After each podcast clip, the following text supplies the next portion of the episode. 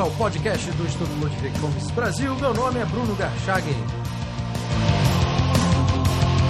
Hoje eu converso com o professor Ricardo Vélez Rodrigues.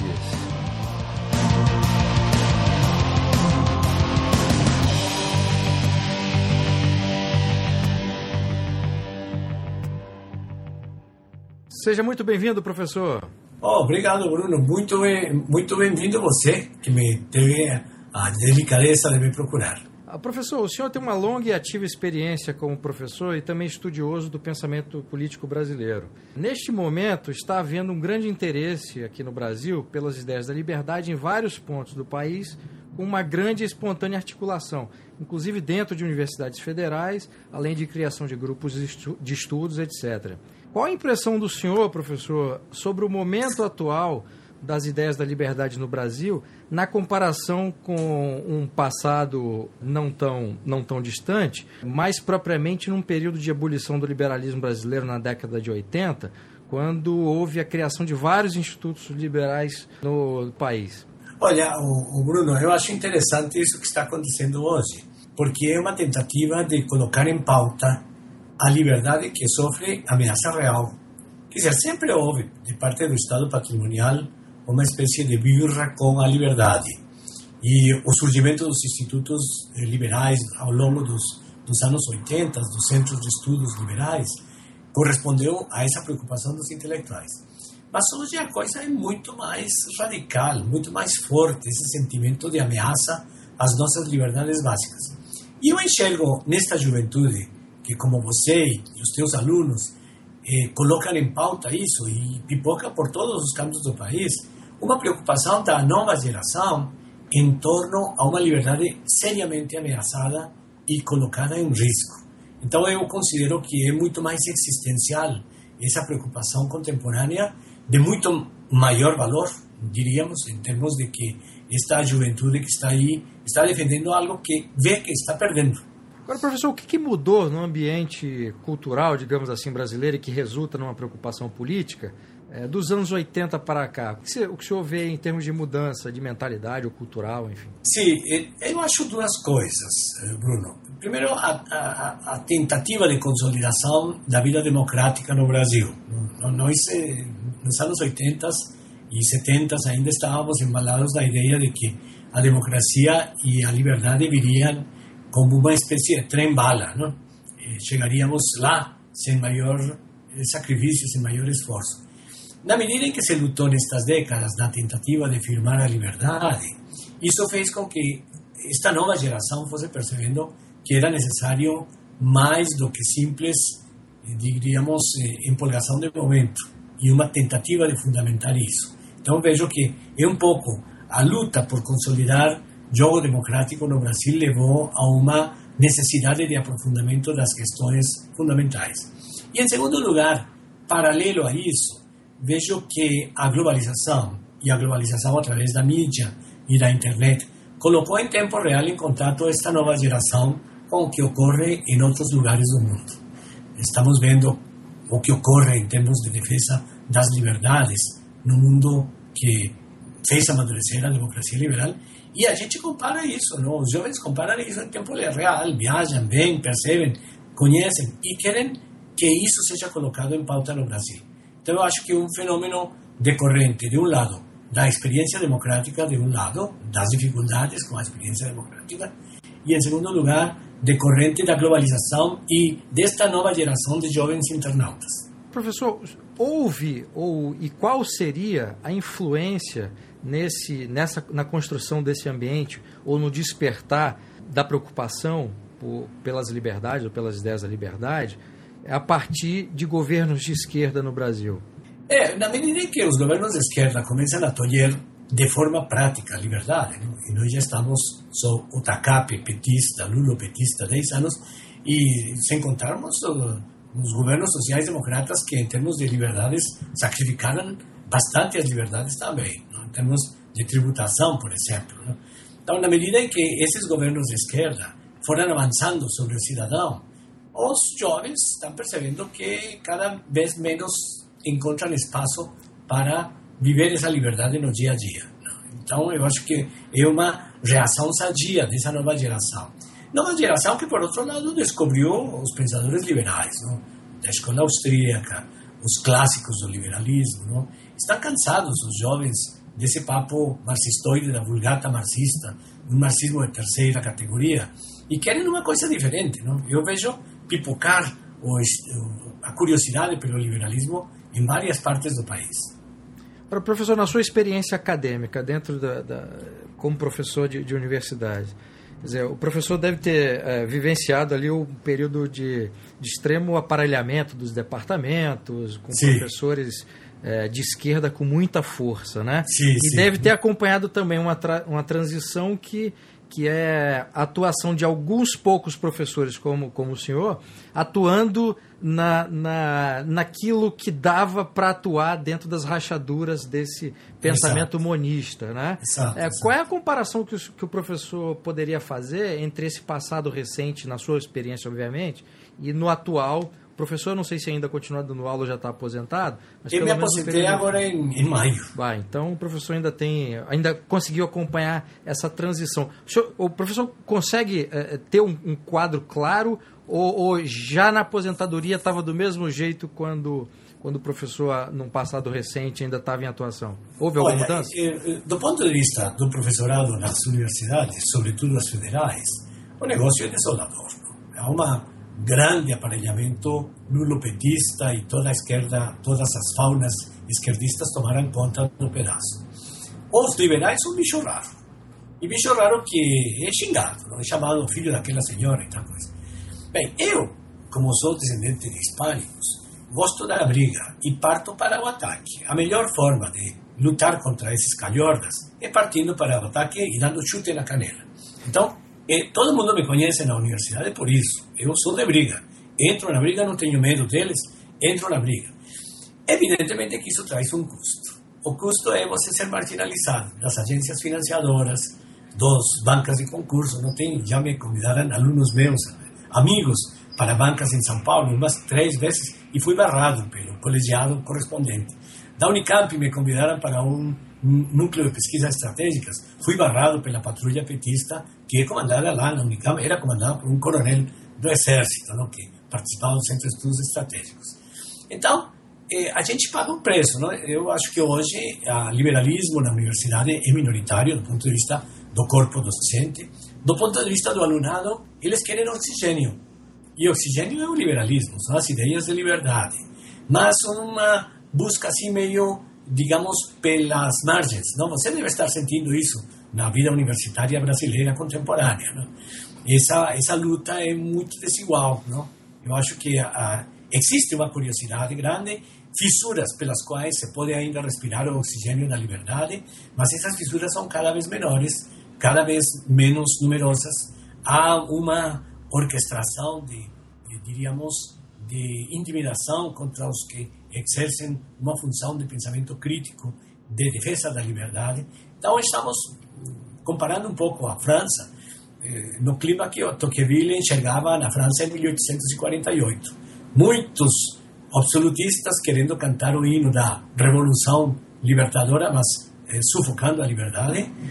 Muita gente querendo voltar ao ancien regime e poucos querendo instituições que defendam a liberdade. Isso do ponto de vista do establishment. Do ponto de vista da sociedade, é um anseio grande de liberdade, mas sem saber por onde. Não? O senhor é estudioso do pensamento político brasileiro, teve essa longa experiência como professor de universidade, na Universidade Brasileira. O professor chegou a estudar, nesse período, a questão do aparelhamento, da inserção de intelectuais de esquerda no corpo docente das universidades? Quer dizer, minha pergunta seria, quando é que começa esse processo e como é que isso foi feito dentro das universidades? Olha, Bruno, eu cada vez estou mais convencido de que isso não aconteceu ao acaso. Aconteceu planejadamente. É a reunião do Foro de São Paulo no início dos anos 90 que marca a tomada dos aparelhos de educação por parte da esquerda delirante. Não? Então, a gente observa que a partir do início da década de 90 há uma progressiva ocupação dos espaços por parte desses elementos ligados ao pensamento gramsciano, ao marxismo. Então, essa tentativa de fazer da América Latina o terreno livre para a vida do cadáver insepulto do comunismo, que foi a ideia de Fidel Castro e que Lula apoiou e que as Farc apoiaram, terminou criando uma pauta dentro das universidades, cada vez mais marxistização do ensino. Isso esteve acompanhado, ao meu ver, de um processo de marxistização do ensino secundário.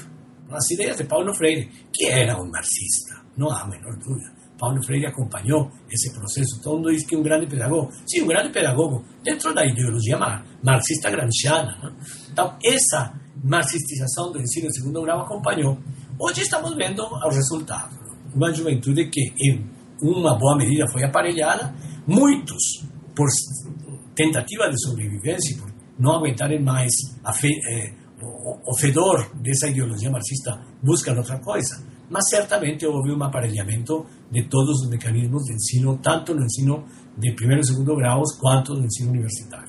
Agora, o professor tem informação, ou teve informação durante esse período, sobre o que aconteceu exatamente no ensino brasileiro, seja no ensino secundário, hoje ensino médio, e no ensino universitário, durante o regime militar? Quer dizer, porque você tem já a presença de muitos intelectuais de esquerda, alguns deles até assumiram cargos políticos depois, próprio José Serra, Fernando Henrique, enfim, muitos membros do PT hoje em dia passaram pelas universidades, foram professores universitários. Nesse período pré-Foro de São Paulo, essas pessoas que criaram o próprio Foro de São Paulo, como é que eles atuaram na Universidade Brasileira nesse período aí do regime militar? Houve uma coisa muito estranha de parte dos militares, não? Eu conheço a história da forma como se deu a repressão. A repressão dos militares em face desses movimentos revolucionários foi uma coisa paradoxal, porque ao mesmo tempo que se lutou contra a tentativa armada dos marxistas de assumirem o poder, houve uma repressão brutal no terreno da cultura e das ideias. Essa repressão se voltou contra os liberais. Não? Então você vê que as ideias do liberalismo desapareceram praticamente. Não houve uma continuidade desse. E eu acho que foi um viés positivista que terminou atrapalhando os militares nessa tentativa de reconstituir um pano de fundo culturológico que desse ensejo a uma modernização do Brasil, preservando a liberdade. A pauta foi castelhista, positivista, estatista.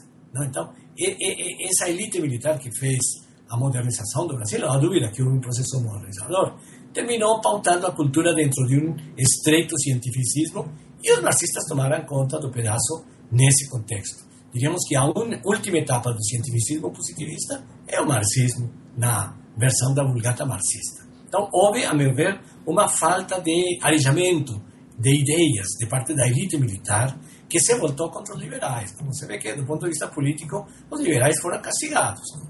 Homens como Carlos Lacerda terminaram sendo colocados à margem do processo. Não? E esse espaço foi ocupado, paradoxalmente, pelos que voltavam do exílio. Não? Esses esquerdistas que terminaram fazendo méritos no exterior. Eu me lembro que na época em que eu fazia o meu doutorado em filosofia, lá pelos anos de 79, 80, eu me lembro que eu estava muito apertado financeiramente. E eu pensei, inacreditável que a elite militar não financie, não dê um apoio para o estudo do pensamento brasileiro, que é uma coisa que se contrapõe hoje a essa tentativa de aparelhamento marxista. E cheguei a escrever uma carta do punho e letra para o general Figueiredo, dizendo, general, eu sou uma pessoa interessada em estudar o pensamento brasileiro, não sou marxista, saí das entranhas do marxismo, me libertei disso e quero hoje fazer um estudo aprofundado do pensamento político brasileiro. Me ajude. Nunca tive resposta. E evidentemente, as bolsas terminaram sendo catalisadas pela esquerda tupiniquim. É interessante o que o professor acabou de falar agora. O professor tem um texto chamado Quem tem medo da filosofia brasileira? É um pouco por aí, exato. Pois é, o senhor afirma nesse texto que os militares, ou uma parte deles, passaram a identificar como, abro aspas, perigosos não apenas os ativistas da extrema esquerda, mas também todos aqueles que se apresentassem como liberais, fecho aspas. Exatamente. Por que isso aconteceu? Como é que se dá essa confusão entre essa parte dos militares identificar os liberais e os ativistas da extrema esquerda como se fossem equivalendo, né? Como figuras perigosas. É. Eu acho que houve um processo de formação positivista da elite militar. A elite militar sempre foi positivista. E essa elite militar gaúcha tinha raízes fundas no castilhismo. O general Dutra era castilhista na primeira hora. E todos estes que tomaram o poder depois de Costa e Silva estavam formados sob a influência dessa visão positivista, castilhista, de medo à discussão sobre o governo representativo, as liberdades. Não? Havia na visão geoestratégica do general Goumery a ideia de que a questão política poder-se equacionar tecnicamente, com o executivo tecnicamente dando cotas de participação aos partidos. Né? Então, evidentemente que dentro dessa visão tecnocrática, cientificista, de inspiração positivista, não cabia muito, não se dava muito bem o pensamento liberal, a discussão sobre o liberalismo. O liberalismo ficou sempre em maus lençóis, tanto do ponto de vista da situação, como do ponto de vista da oposição, que voltava furiosamente a receber benesses do poder. Qual que o senhor acha que foi o erro dos liberais nessa época? Olha, Bruno, foi uma época difícil. Não? Eu acho que os liberais, em parte, acho eu, não acordaram a tempo para a necessidade de um estudo da nossa cultura política, sobretudo dentro do contexto do patrimonialismo. Eu me lembro que lá em 78, quando o professor Antônio Paim publica A Querela do Estatismo, encontrou pouca repercussão entre os intelectuais chamados liberais. Não havia muito interesse em aprofundar isso. Então, essa dinâmica do patrimonialismo, do Estado, digamos, que se retroalimenta, do Estado paquidérmico que se retroalimenta, encontrou uma seara alimentada nas ideias cientificistas, e o liberalismo não conseguiu, os intelectuais liberais não conseguiram efetivar uma crítica a contento disso. Foram poucos, não? Poucos, eu posso citar os nomes, o Meira Pena, o professor Antônio Paim, não? O Merquior. Foi uma elite liberal pequena, não? O nosso saudoso Roque Spencer Maciel de Barros, em São Paulo, o professor Miguel Reale. Não? Foram poucos, foi uma pequena elite que pensou criticamente as coisas, mas isso não criou um movimento nacional de ideias, não? Uma coisa que certamente criasse uma cultura política liberal. Como é que era defender as ideias da liberdade nessa época, professor? Defender as ideias da liberdade era uma coisa assim como... Quer dizer, a ideia mais ou menos que surgiu com o Estado patrimonial e com a tentativa de voltar ao exercício da democracia era mais ou menos a seguinte: a liberdade virá empacotada e feita de Brasília. A crítica que eu sempre fiz quando da reunião da Constituinte, todo mundo esperava que a democracia caísse do céu. E a democracia não cai do céu, nós temos que construí-la. Não? Então, tem esse empenho de construir as coisas de baixo para cima, que Tocqueville chamava construir o homem político, não se desenvolveu. A sociedade brasileira quis, carnavalescamente, encontrar o acesso à liberdade e aos institutos democráticos sem maior esforço. Não? Então, o grande problema, a meu ver, foi esse. Não? Houve, certamente, as pessoas que se interessaram em debater como deveria ser a representação, como deveria ser aperfeiçoada a representação, como deveriam ser os institutos que defendessem praticamente a liberdade, foram poucas. Não? E talvez, não sei se o professor, gostaria de ouvir a opinião do professor sobre isso, quer dizer, pegando até o que pensava, o que defendeu Tocqueville, principalmente quando ele escreve sobre o panorama que ele viu na América, né, com a democracia na América, e ele elogia, faz um grande elogio da forma como a sociedade, como os indivíduos se comportavam dentro das suas comunidades nos Estados Unidos, e que se permite uma relação diferente do poder na comparação com o que sempre tivemos no Brasil. Né? Exatamente. Que no Brasil se constrói uma história em que essa relação com o poder centralizado sempre foi muito mais próxima, né? Claro. O que explica muita coisa. É interessante até que na época aqui do Império Brasileiro, o próprio poder centralizado do imperador permitir algumas liberdades em alguns lugares do país, onde aquela oligarquia local, ela oprimia a sua sociedade, né? Exatamente. Que é o contrário do que tinha nos Estados Unidos, uma desconfiança com relação ao poder, ao poder central, ao poder central, né? Exatamente.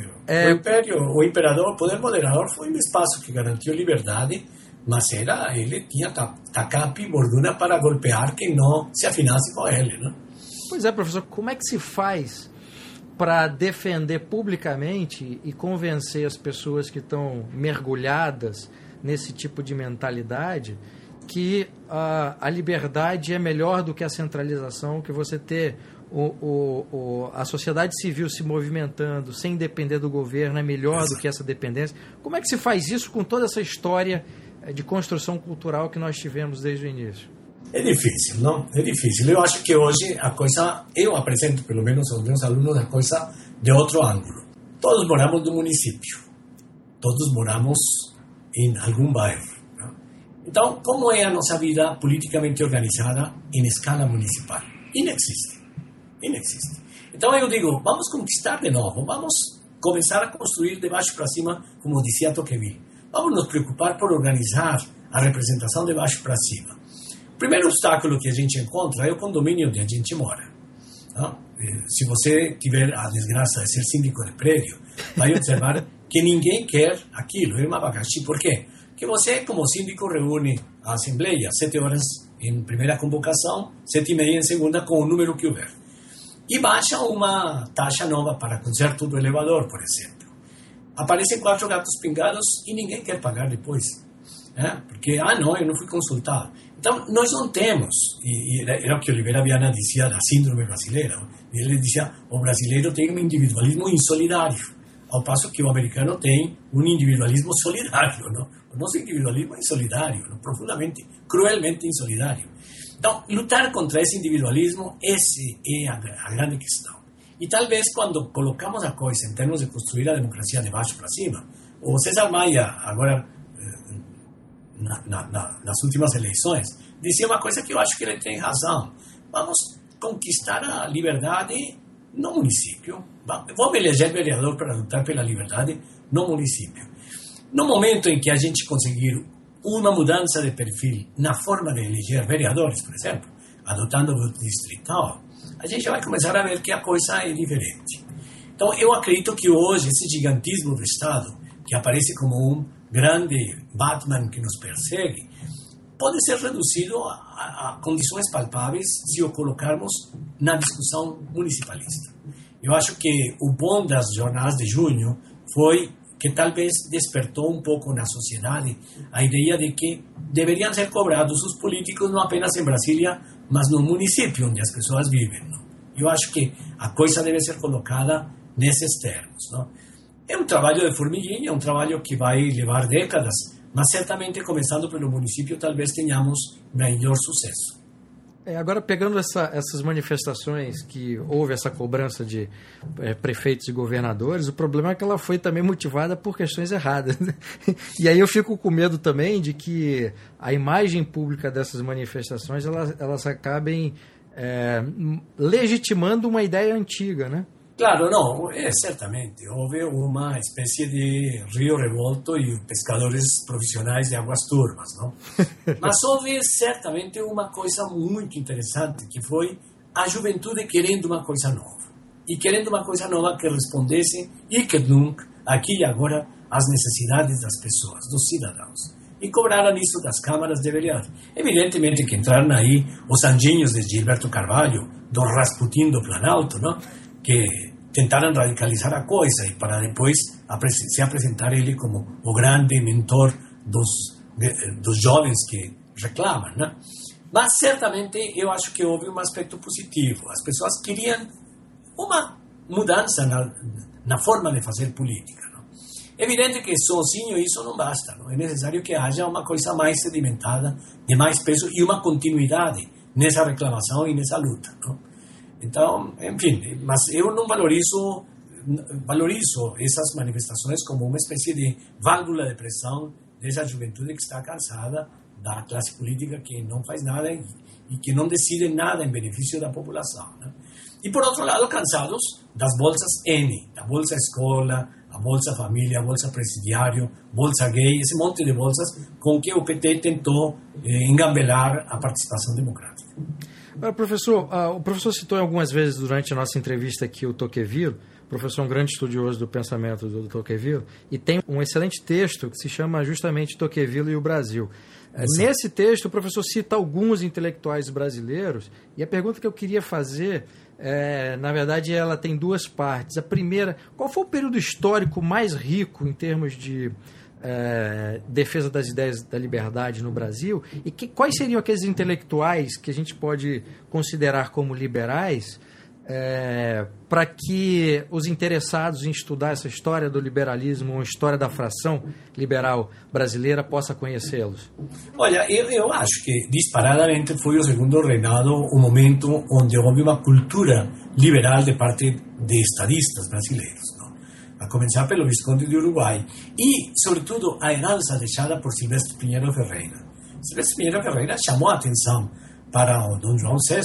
Se quer sair do absolutismo, a alternativa é o liberalismo. E o liberalismo em matéria de representação política, criando os mecanismos da participação e da representação.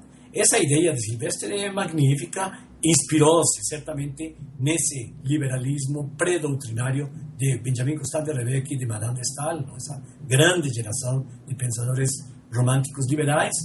E os liberais do Império continuaram nesse trajeto. A obra de Paulino Soares de Sousa, por exemplo, em termos de discutir a questão de como deve ser feita essa tentativa de revitalização da vida local, será que com esse centralismo total é possível? Será que com a descentralização total é possível? Não? Está toda a discussão que houve no século XIX em torno ao federalismo e ao centralismo. Não?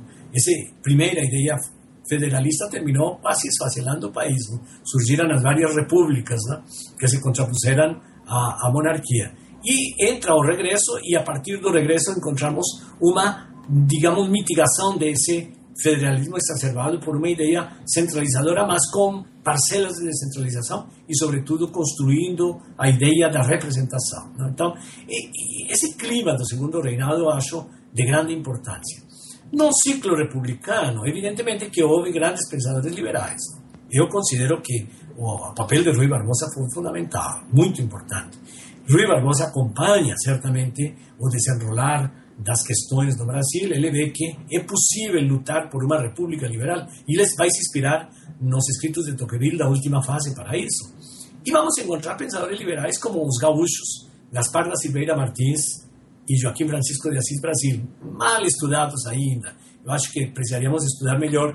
O Assis Brasil se alicerçou e na tentativa de elaborar uma proposta liberal de participação com uma classe média ascendente no Brasil. Então, esses liberais do início do nosso período republicano são importantes. Não?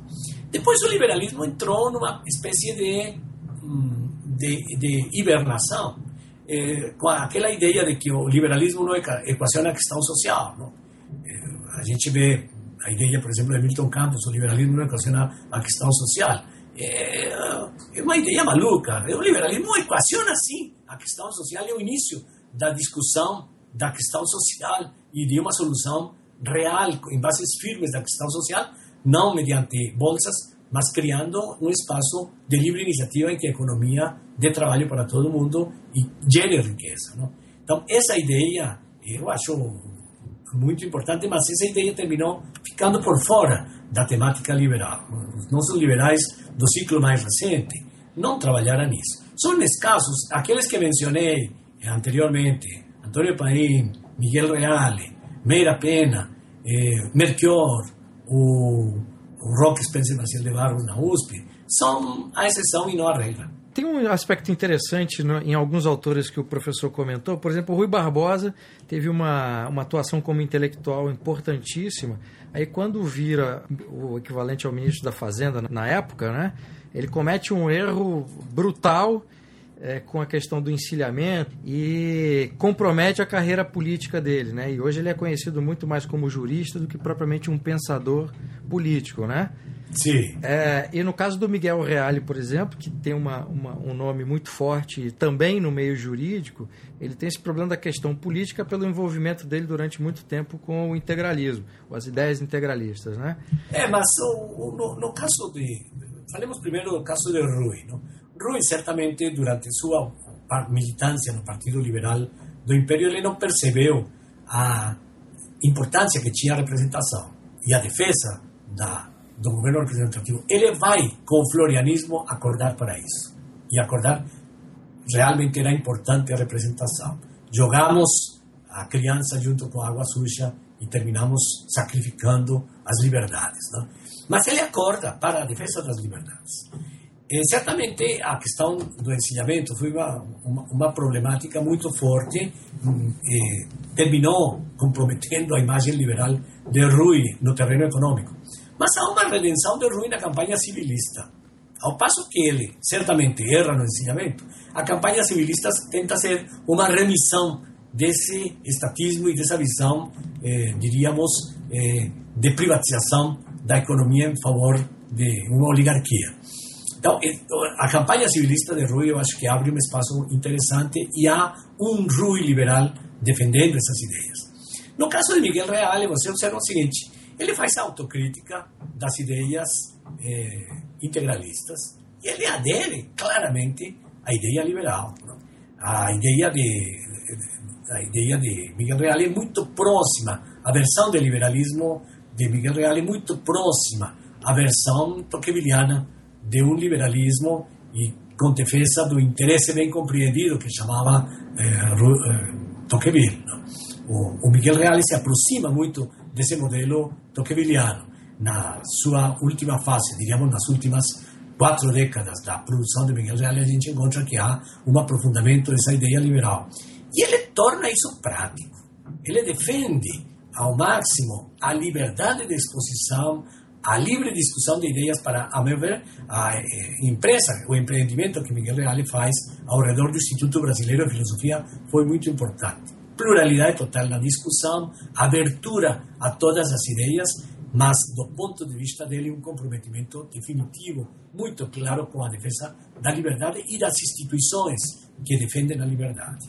Então, certamente é um liberal à maneira tocquevilliana, o Miguel Reale da última fase.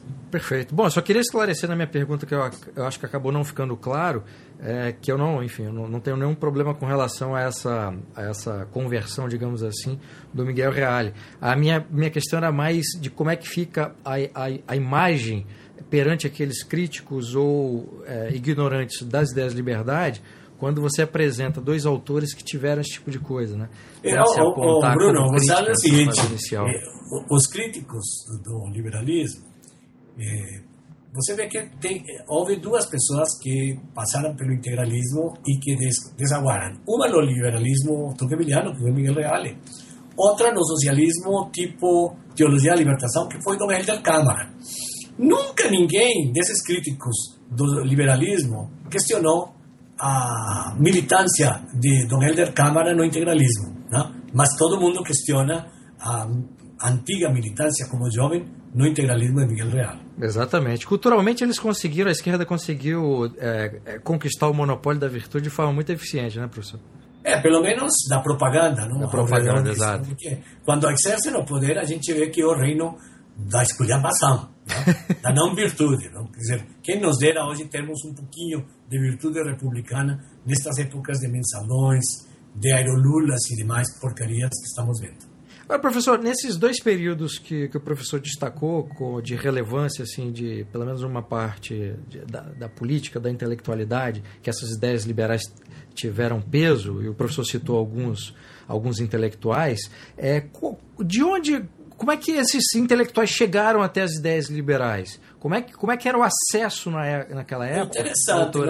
Houve, por exemplo, no caso da geração de Antônio Paim, que é uma geração que milita no marxismo, eles terminaram descobrindo, lendo os clássicos do liberalismo. O Miguel Reale os introduziu na leitura dos clássicos do liberalismo, não? O Miguel Reale desenvolveu um trabalho pedagógico de grande importância na formação desse pessoal, não? Ele certamente teve uma grande importância. O trabalho intelectual de Miguel Reale foi de grande importância para essa primeira geração. No meu caso particular, como deixei de ser marxista? Lendo os autores liberais, porque fui orientado de Antônio Paim. Me obrigou a ler Locke, Kant, Tocqueville, os autores básicos. E deixei de ser marxista. Não? Então, eu acho que esse trabalho pedagógico deve ser ressaltado, é muito importante. Nessa época, o professor Antônio Paim já não era marxista, presumo. Não, ele largou o marxismo. E logo, digamos, quando ele volta da Rússia, no fim dos anos 50, e ao longo da década de 60, ele se liberta totalmente das ideias marxistas e adere ao liberalismo. Agora, já nos anos 70, quando eu conheço ele, é um grande mestre do liberalismo. No segundo reinado que o professor citou, como é que aqueles intelectuais chegaram até as ideias da liberdade? Que havia uma ampla circulação de ideias no ecletismo esclarecido, que foi a filosofia que reinou no século XIX. O Visconde de Araguaia, Domingos Gonçalves de Magalhães, foi o filósofo oficial do Império. Qual era a ideia dele? Nós precisamos balizar as instituições numa ampla discussão com o que está acontecendo, com as fontes que estão sendo lidas na Europa. Então, era lido Locke, era lido Tocqueville, eram lidos os doutrinários, não? Havia uma leitura quase ao mesmo tempo. Você vê que essa geração que começa com Silvestre Pinheiro Ferreira, o Regente Feijó, ele desenvolve, no Seminário Piratininga, desenvolve um seminário sobre as ideias de Kant em 1820, quase uma década depois do falecimento do mestre, já está sendo estudado Kant lá. Então, esse tipo de trabalho acadêmico sobre os clássicos é de grande importância. Professor, a respeito do atual momento de defesa e divulgação das ideias e liberdades, como é que o senhor está vendo isso, especialmente pela internet? Olha, eu saúdo essa iniciativa com grande interesse. Vejo que todos estes jovens que Instituto Mises, os institutos liberais, as várias iniciativas, estão voltados para o estudo dos clássicos. E eu acho que é por aí mesmo. Daí vai surgir coisa boa, sem dúvida nenhuma. Professor Ricardo Vélez Rodrigues, muitíssimo obrigado por essa entrevista, foi uma honra. Olha, um grande prazer, Bruno, estou disposto a, superando as minhas precariedades tecnológicas, poder participar mais. Muito obrigado, professor.